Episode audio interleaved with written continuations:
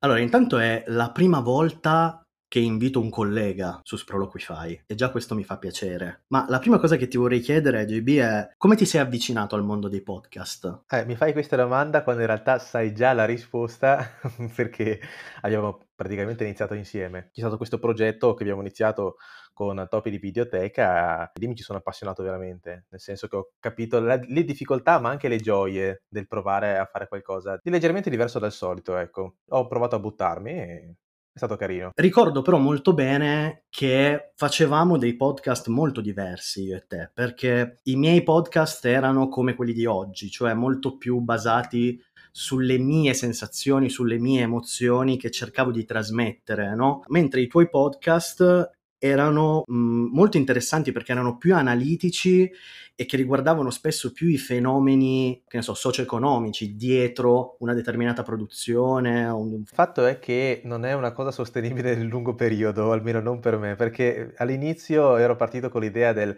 ok, adesso io faccio un podcast nel quale spiego a chi può essere interessato nel mio settore, quindi magari come funzionano le serie TV, per quale ragione è successo questo, perché la pirateria è male oppure perché è bene, perché potrebbe anche essere bene se andate ad ascoltare i vecchi episodi, però alla fine mi ritrovavo a dovermi leggere tipo tipo collane di libri per rimanere aggiornato, per poi spiegare perché alla fine, cioè, se devi entrare nel dettaglio, oh, devi comunque continuare, continuare a leggere. Ed era una cosa in realtà insostenibile, perché non mi sono mai stato in grado di fare delle vere e proprie recensioni. Perché chi cazzo sono io per fare una recensione? Nessuno ha la patente di recensore, perché non esiste. Quindi anche le, riv- le riviste specializzate che fanno recensioni eh, riportano le opinioni personali, il punto di vista soggettivo del recensore. Secondo me la, la cosa interessante è cercare di far capire agli altri che emozione hai provato tu, che sia positiva, negativa, di incazzatura o di gioia, guardando quella determinata opera. Se all'inizio la, prima, la domanda mi facevo è perché qualcuno deve ascoltare la mia opinione, che non sono nessuno, poi mi veniva invece da dire qualcuno ascolterà la mia opinione proprio perché è la mia opinione. Ma dopo Topi di Videoteca tu hai creato questa tua nuova dimensione, lasciami dire. Una nuova dimensione in cui ho provato a sperimentare un pochettino di più la questione della, della narrazione, del racconto, perché io ho questa, questa idea. Secondo me la narrazione, il racconto è una cosa fondamentale, proprio centrale. E allora io ho provato a racchiudere un pochettino questa mia, questa mia idea, dove mi sono proprio ho provato a sperimentare, ho fatto cose che erano molto diverse, portare un contenuto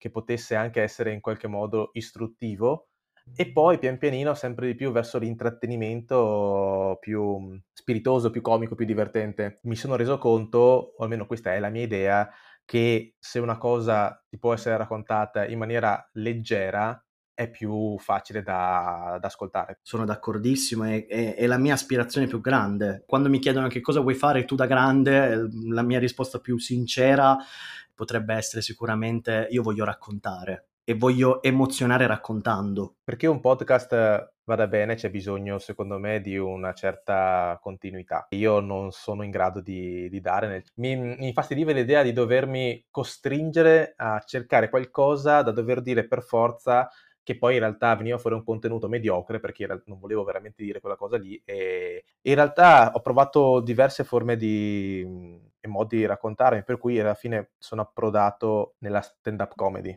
Ho iniziato facendo le cose su Zoom perché era il periodo lì sempre della, purtroppo della pandemia. È stato quello il momento in cui ho detto ma sai che ti dico? Cioè io adesso provo a raccontare questa cosa, questa mia mh, frustrazione, però invece di, fa- di, essere qualcosa di pesante, di ammorbante, voglio renderla uh, comica, voglio che si capisca qual è il messaggio, ma non che uno dica, ah, ma senti questo qua, che palle, sta sempre a lamentarsi. No, il contrario. Ok, quindi tu in questo modo sei giunta alla stand-up, quasi per caso, cioè tu hai detto, siccome voglio raccontare queste cose in una certa maniera, la stand up può essere la via. Lezioni di stand up. Io, eh, adesso moltissimi dei miei colleghi eh, mi odieranno per questa cosa perché oh, non si dice oh, ah ma tu non sei uno delle, di quelle persone che si è fatto da solo no io prendo lezioni perché per essere bravo in qualcosa bisogna studiare.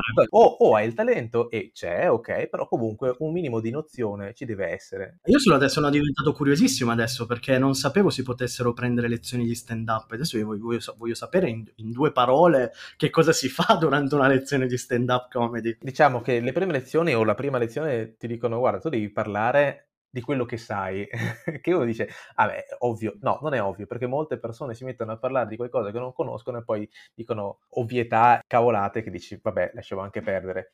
E invece se tu parli di qualcosa che ti è capitato, qualcosa che ti è successo, qualcosa di tuo, sicuramente hai, uno, il punto di vista differente e due, e hai appunto materiale da poter raccontare perché a nessuno è successo la cosa che è successo a te o nel modo in cui l'hai vissuta tu. Trovare una soluzione magari assurda ad una difficoltà che ti è capitata, che è anche adesso un, un fantastico modo per fare introspezione, che mi ha fatto elaborare un sacco di, di traumi e quindi vedi anche un pochettino le cose meno in maniera opprimente. Tu seguivi già degli stand-up comedian prima di avvicinarti alla stand-up? Più un Ricky Gervais, poi vabbè il classico Kevin Hart o Dave Chappelle. Louis C.K. Louis C.K., bravo Louis C.K. Eh, non sono una di quelle persone che ama stare in mezzo a, alla gente, alla folla, però stare sul palco è diverso. Quel tipo di adrenalina, quel tipo di sensazione è qualcosa che è inspiegabile, cioè tu è, è difficile spiegare a qualcuno che non la conosce. Eh, secondo me è, adesso è una cosa tanto naif che viene anche dal teatro, è uno scambio di energie. Puoi salire sul palco e che sei che hai la testa impegnata a pensare a qualcos'altro, che sei stanco, che sei scarico, perché poi non non emetti energia verso il pubblico, il pubblico non la, non la, non la, non la riflette verso di te. Quindi, se invece arrivi con un po' di carica e dici sì, dai, adesso faccio questa cosa, mi ci butto, provo, eh, e dopo loro anche dal pubblico vedi che si divertono, che gli piace, allora anche tu dici, ah beh, sta, sta funzionando, e via, e continui così, proprio un, um, un darsi un, un, supporto a vicenda. Il fatto che magari c'è quel momento dove tu dici qualcosa che per te era interessantissimo e divertentissimo e nessuno ride. Di quei due secondi di gelo, no?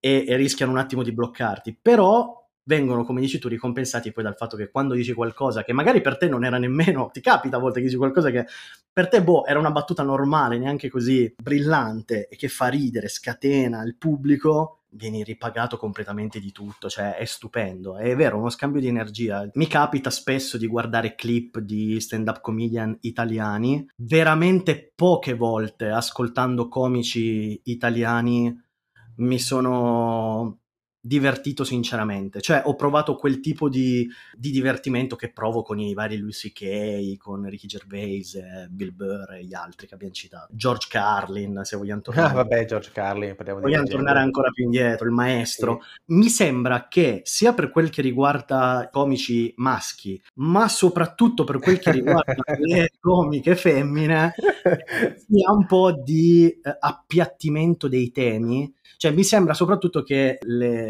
stand-up comedian donne in Italia girino intorno alla fine sempre un po' agli stessi temi e che cercano di rendersi un po' più sbarazzine, un po' più stravaganti, semplicemente mettendo qualche parolaccia qua e là legata a or- organi genitali vari ciclo, mestruazioni e cose di questo tipo, ma spesso io mi imbarazzo a sentire quelle cose dette in quel modo, non, non scatena in me quel senso di hilarità che provo eh, ascoltando invece quelle stesse cose, però dette in un modo che mi sembra più intelligente, non lo so, mi sembra più contestualizzato. Sai che stai aprendo un vaso di Pandora, è una cosa di cui si discute negli ambienti, c'è proprio, ci sono fazioni, il, la diatriba principale, quella tra il cabaret e sì. la stand-up comedy. Il cabaret è più uh, sempliciotto ed è una cosa in stile eh, Zelig, per cui eh, la battuta non è tanto costruita, mentre il, la, nella stand-up comedy la battuta è un pochettino più ricercata, c'è un, magari c'è un tema più,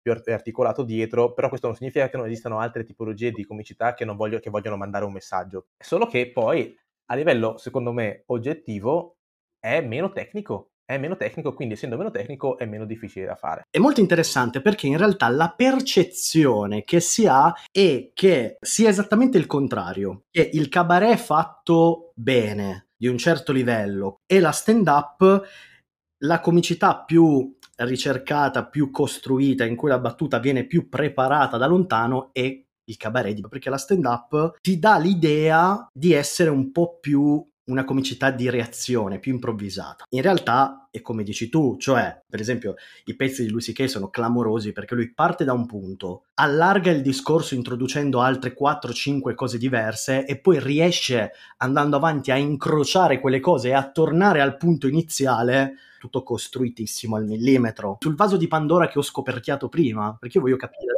No, c'è da dire che praticamente, questa è una cosa che secondo me potrebbe essere ehm, riscontrabile, che in Italia il pubblico sia in qualche modo abituato ad un tipo di comicità, non cerca di, di, di pungolarti e stuzzicarti come invece tendenzialmente cerca di fare la, la stand-up comedy, quella più verace, a volte ti, ti, ti pungola, ti, ti, ti, infastidisce praticamente, tu ascolti, ma non che fastidio, però poi ci rifletti e poi arriva la battuta e dici, ah, oh, finalmente il ragionamento ha senso, ok. In realtà alla, alla fine è una cosa di nicchia la stand-up comedy, eh. Per quanto riguarda invece la questione delle donne, eh, trattano argomenti che sono i soliti in maniere eh, poco mm. accattivanti. E senti come sono diplomatico. Sì, sì, proprio stai, stai eh? camminando sulle uova proprio, vai, vai.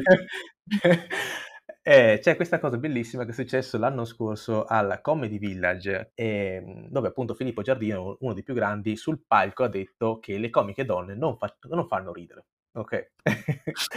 a me questa cosa ha fatto molto ridere perché sotto certi aspetti è quello che penso anch'io, ma, ma, e dico ma, metto le mani avanti, perché all'inizio, secondo me, c'è la tendenza a attaccarsi per apparire a, a, come dicevi tu, a battute che sono strascontate, cioè, cioè arriva una comica donna e mi parla appunto delle mestruazioni, sì che vabbè, tu dici, ma sono cose che le capitano e quindi in realtà ha diritto di poterne parlare. Certamente, sì, okay. sì, sì, okay. Ovviamente.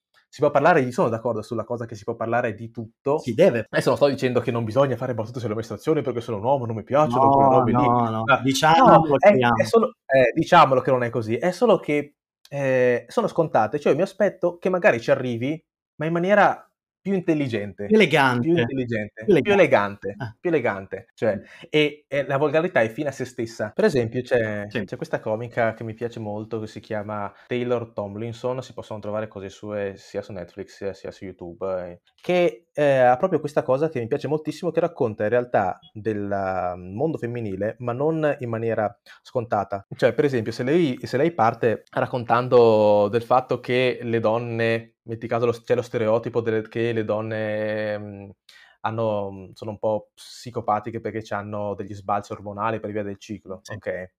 C'è proprio una classica proprio cosa più, più banale, più, sì, sì, più banale che si può...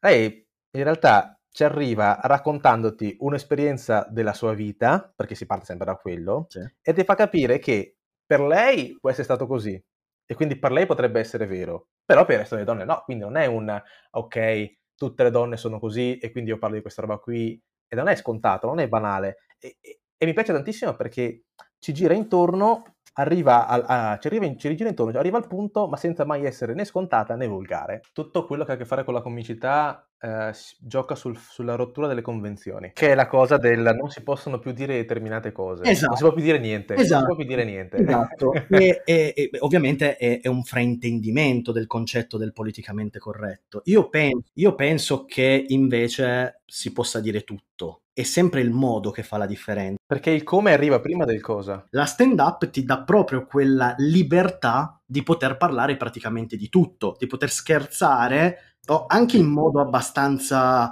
eh, ruvido, se vogliamo, no? Ma, sì, decisamente. ma perché questa è la sua natura ed è, è questo il, il bello, no? Ma farlo in modo che ci sia sempre una nuance di fondo, no? un, un velo dietro che nasconde la verità che tutti sappiamo. Io so che questa cosa qui, oltre a farmi bene come individuo, perché mi permette, come dicevo all'inizio, di riflettere su determinate questioni e anche di poter socializzare molto di più di quanto non, fa- non farei di solito, sono sicuro che poi possa tornarmi utile anche a livello lavorativo perché se non sarò un comico, cosa che insomma è probabile, quel punto di vista, quella verve, quel modo di poterti esprimere che poi risulta accattivante e nel mondo della comunicazione o comunque in generale dello spettacolo dove io eh, voglio andare a parare è fondamentale.